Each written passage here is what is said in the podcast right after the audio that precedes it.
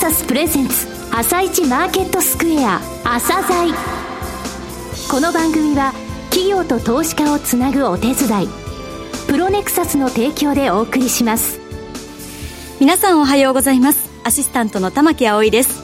それではスプリングキャピタル代表チーフアナリストの井上哲夫さんと番組を進めてまいります。井上さん、よろしくお願いします。よろしくお願いします。今日も楽しみなゲストをお招きしています。今日ご紹介するのは証券コード 3290SIA 不動産投資法人です。はい、シンプレックスリートパートナーズさんのね、リートですけれども、はい、昨日現在のイールド利回りがですね、はい、6.09%、はい、これ、ね、4月の14日に、決算発表を行いました、はい、がまだまだ私の中では不当に安い評価だと思ってますね。はい、パートナーって言いますか、スポンサー会社が変更になってどのような今状態になっているかというのをじっくりお聞きください。はい、楽しみにしております。朝鮮今日の一社です。朝鮮今日の一社、本日は証券コード 3290 J リートである SIA 不動産投資法人さんをご紹介いたします。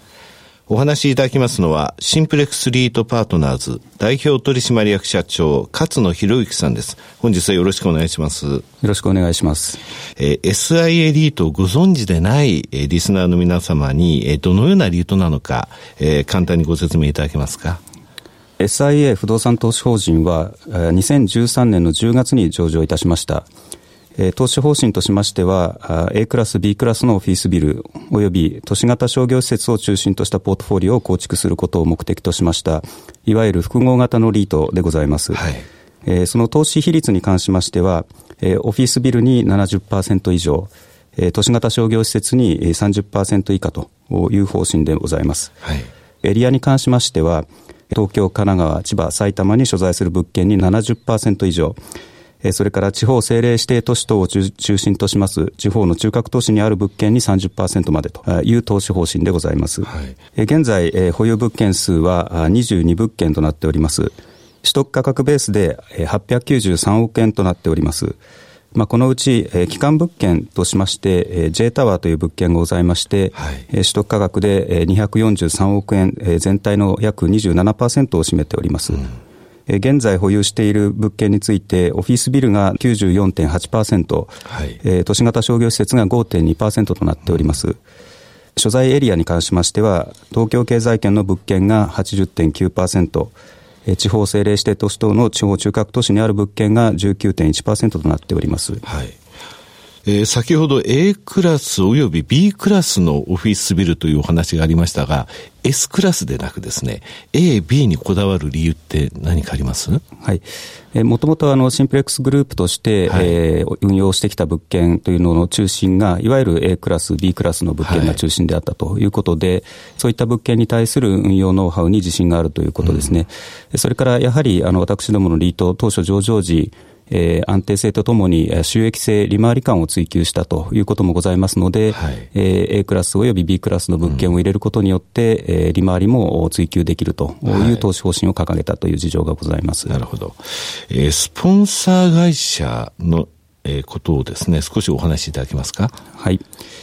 上場時のスポンサーでございますけれども、はい、運用会社の株主がスポンサーということになりますので、うん、当時のスポンサーはですね親会社でありますシンプレックスインベストメントアドバイザーズ、はい、この会社の頭文字を取って SIA というふうに名付けたわけですけれども、はい、ただこのシンプレックスインベストメントアドバイザーズの株主が実質的なスポンサーでございまして、はい、その株主というのがアメリカ系の不動産ファンドでございますエイトスというものでございました、はい。ニューヨークとか香港にある、はい、そうですね、アジアで、うん、不動産投資を活発に行っているファンドでございます、はい。このエイトスがですね株主でございましたけれども2015年の12月にエイトスがシンプレックスグループを売却いたしまして、うん、はい、みずほ信託銀行が SIA グループの株式をすべて取得したということで、うん、みずほ信託銀行が現在当リートのスポンサー会社であるということになります。その新たなスポンサー会社でありますみずほ信託銀行と SIA の強み、この融合という部分ですね、こちらについてお話しいただけますか。はい、まずみずほ信託銀行は不動産仲介、はい、不動産アセットマネジメントあるいはアドバイザリー業務という分野において、はい、不動産に関する多様なソリューションを提供する不動産マーケットにおける有力なプレイヤーであります。そうですね、はい。一方でシンプレックスグループ、創業が2002年でございますけれども、はい、当初株主として日興コーディアルグループございましたけれども、はい、金融の知識を持った社員および、当初からですね、不動産を直接保有あるいは開発も手掛けてきたという実績もございまして、はい、ファシリティマネジメントの専門部隊も抱えて、技術面に非常に強みを持っている会社でございました。そういった運用ノウハウを積み重ねたシンプレックスグループと不動産の有力プレイヤーであるみずほ信託銀行がこのリットの成長に力を合わせて取り組んでいるという状況でございます。はい、いろいろな面でですね、このスポンサー会社の変更効果って出てると思うんですが、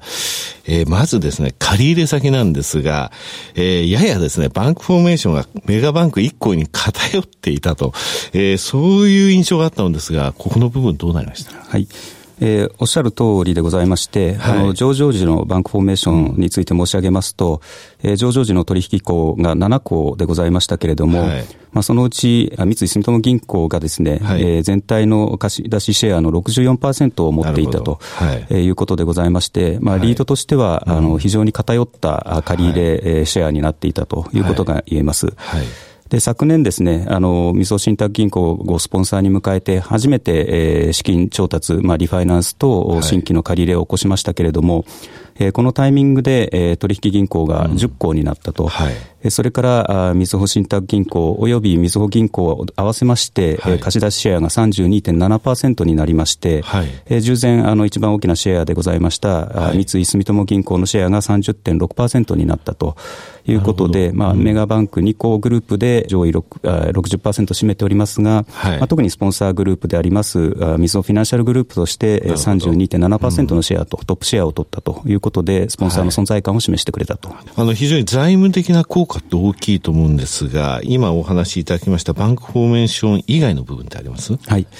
上場時ですね、やはり私どもトラックレコードがなかったということもありまして、はい、物件がすべてですね、銀行団の担保に入っていたわけですけれども、はい、昨年そのリファイナンスのタイミングで、みずほ信託銀行の信用力を背景といたしまして、はい、レンダーさんにご了解いただいてですね、すべての物件についての担保を解除していただけたと。それから金利調達コストですけれども、やはりトラックレコードを積んだということ、それからスポンサーがメガバンクグループであるということの信用力を背景としまして、スプレッドも大きく下げていただけたということが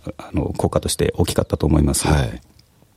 あと格付け取得されましたよね。はい。はい、そうですね。格付けもですね、本年1月に日本格付け研究所から、シングル A という格付けを取得することができました。はい、従前からJCR とは格付けについての協議をしていたわけですけれども、上場時話し合っていただいた頃にはですね、なかなかシングル A 格取れる見通しはなかったわけですけれども、はい、昨年のリファイナンスを踏まえて、みずほフィナンシャルグループがしっかりとコミットの姿勢を示してくれたこととか、はい、あるいは基幹物件であります J タワーの稼働が戻ったこと、こういったことも踏まえまして、シングル A という格付けが取れたということになります。なるほど。 J タワー、はい、こちらの稼働率のお話をされましたが、どうなりましたですかね。はい、はい、そうですね、ポートフォリオの基幹物件でございます J タワーですけれども、この物件は京王線の府中駅から徒歩110分ぐらいの、はい、府中インテリジェントパークという場所にございます。でこの府中インテリジェントパークにはですね、日銀の電産センターや、はい、大手の銀行の研修センターあるいは企業の研修センター、電産、バックオフィスといったものが、大型オフィスビルが立地している場所でございまして、J タワーはその中において唯一、マルチテナント型の物件ということでの特性を持っております。はい、で、エリアの特性としましては、地盤も硬いということで、ね、はい、J タワーのテナントニーズとしてもですね、BCP 拠点として利用されてきたというところも大きな特徴かと思います。はい、上場のタイミングで、大口の、大型のテナントの解約ございまして、はい、上場直後にですね、稼働率が大きく下がってしまったと、はい、76% 程度まで下がってしまったと、いうこともございましたけれども、昨年までにですね、はい、そういった解約について、埋め戻しが成功しておりまして、はい、この2月期の段階では 99.8% の稼働率となっておりますので、はい、実質的にはフル稼働状態にあるという状況でございます。そうですね。この、稼働率を上げるための取り組みってどういうのをされたんですかね。はい、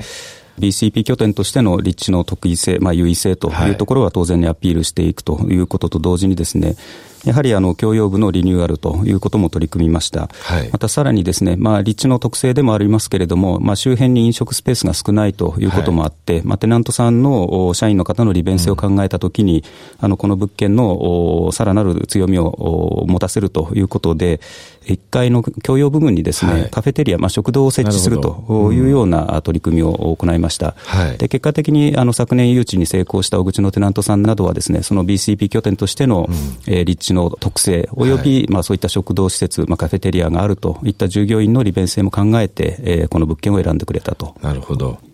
スポンサー変わって1年4ヶ月ですか、はい、成長への基盤構築というステップ1というレベルだったと思うんですね。さてこれから攻めに転じるぞという状態に入ってくると思うんですが、今回発表されたまずですね、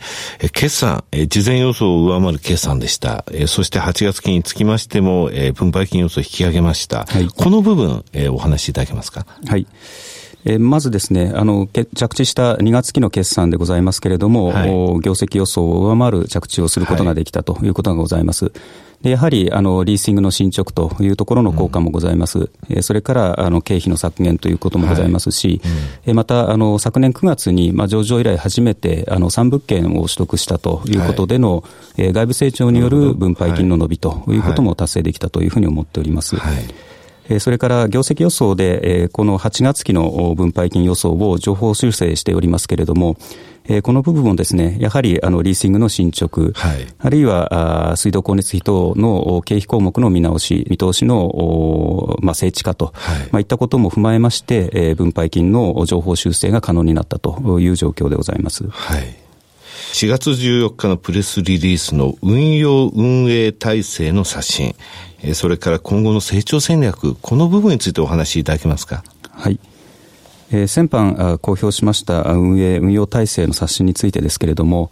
この狙い背景というのはやはりみずほ信託銀行のコミットメントの姿勢を示していきたいということがございます。はい、でまずみずほ信託銀行出身者が運用会社の社長及び投資法人の執行役員になっていくと、はい、もちろんこれについては来月予定しております投資主総会での承認を前提としておりますけれども、みずほ信託銀行出身者が経営陣に入ることによりまして、はい、今後ですね、みずほフィナンシャルグループとの連携をさらに深めて、投資法人の成長を加速させていきたいという背景、理由がございます。それからですね、投資法人の名称も今回 SIA 不動産投資法人からワンリート投資法人へ変更するということも、はい、来月の総会への議案として提案させていただいております。はい、さらに運用報酬に関しまして、これも来月の投資総会の議案とはなりますけれども、はい、規約の変更によりまして、従来設けていた上限の両立を下げると、運用会社の報酬が下がるわけですけれども、その分分配金に直接的に効果を及ぼすということで、こういったことはすべてやはりみずほ信託銀行のスポンサーとしてのコミットメント、あるいは運用会社としての、リートの成長に対するコミットメントの姿勢を示すものということで、今回打ち出したということになります。はい、数字的な目標みたいなものってございますか。昨年分配金予想の今後の目標値としてどの程度を目指すかということを問われたときに、年間に直しますと12,000円水準を目指していきたいということを申し上げていたわけですけれども、今回発表した来年2月期の分配金水準として6ヶ月間で6,090円と、これ年換算に直しますと12,000円の水準が見えてくるということで、昨年申し上げていた数字が視野に入ってきたということがございます。それから資産規模でございますけれども、現在22物件893億円という取得価格ベースの規模でございますが、早期にですね、1000億円という数字は到達したいと、そして中期的には2000億円という数字を達成していきたいと。ただし、こういった資産規模を追求するにあたっての源泉投資というところはしっかりと行っていきたいというふうに考えております。最後になりましたが、リスナーに向けて一言お願いします。はい、私ども SIA 不動産投資法人は上場以来様々な課題を抱えておりましたけれども、スポンサーの交代を機にですね、そういった課題をすべて克服してまいりました。そして今回新たな施策としまして、スポンサーのコミットの姿勢を示す施策も発表しております。ぜひですね、このみずほ信託銀行をスポンサーとしましたリートとしてですね、生まれ変わる姿を見ていただきたいというふうに思っております。勝野さん、本日はどうもありがとうございました。はい、ありがとうございました。今日の一社 SIA 不動産投資法人でした。さらに井上さんに SIA 不動産投資法人についてお話しいただきます。はい、新しい名称がワンリート投資法人、みずほグループをね、彷彿とさせますでしょ。はい、スポンサーみずほ信託銀行ですと。で、先ほど分配金の利回り 6.09% って言いましたけれども、はい、こちらね、1万2000円年間で、分配金を出すというそういう数字がもう出来上がりつつあるのね。はい、半径6090円、はい、そして JCR でシングル A 取りましたと。はい、安定的ですと、いうふうに考えると年間1万2000円でね、はい、シングル A 格となるとアナリストの立場で考えてみるとね、はい、これ分配金利回り 5% になっても全然おかしくないのね。となると1万2000円で 5% ってことは24万円の、投資口価格、そこまで、私としては、変われない理由がないんだけどね、はい、これ19万飛んで900円の今気配ですけれども、このリートはね、ぜひそのポートフォリオの中で、その買い候補の一つとして見ておいてほしいものだなと思いますよ。はい、はい、それでは一旦お知らせです。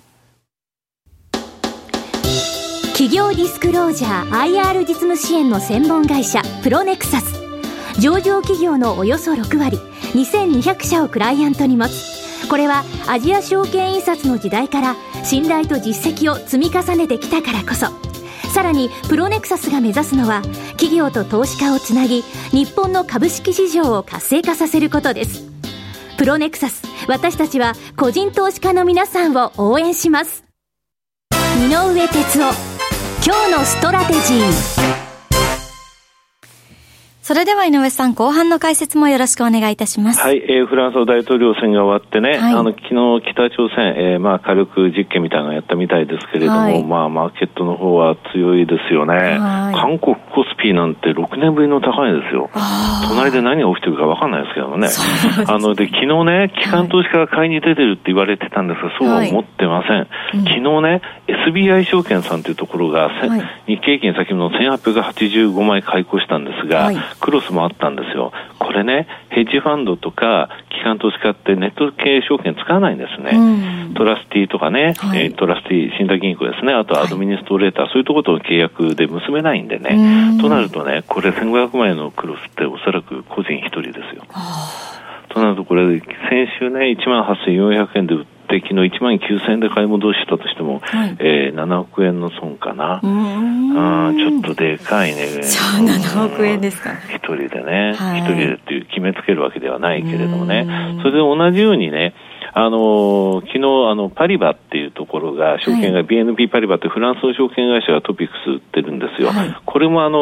どちらかというと損切りかまたは最低なんですね。最低の買いなんですね。はい、野村も最低の買いやってました。はい、つまり今のところ機関投資が出てません。はい、ですので 19,200 円の目処を超えていけるかどうかですが、ちょっと私は疑問ですね。はい、はい、井上さん、本日もありがとうございました。また来週もよろしくお願いします。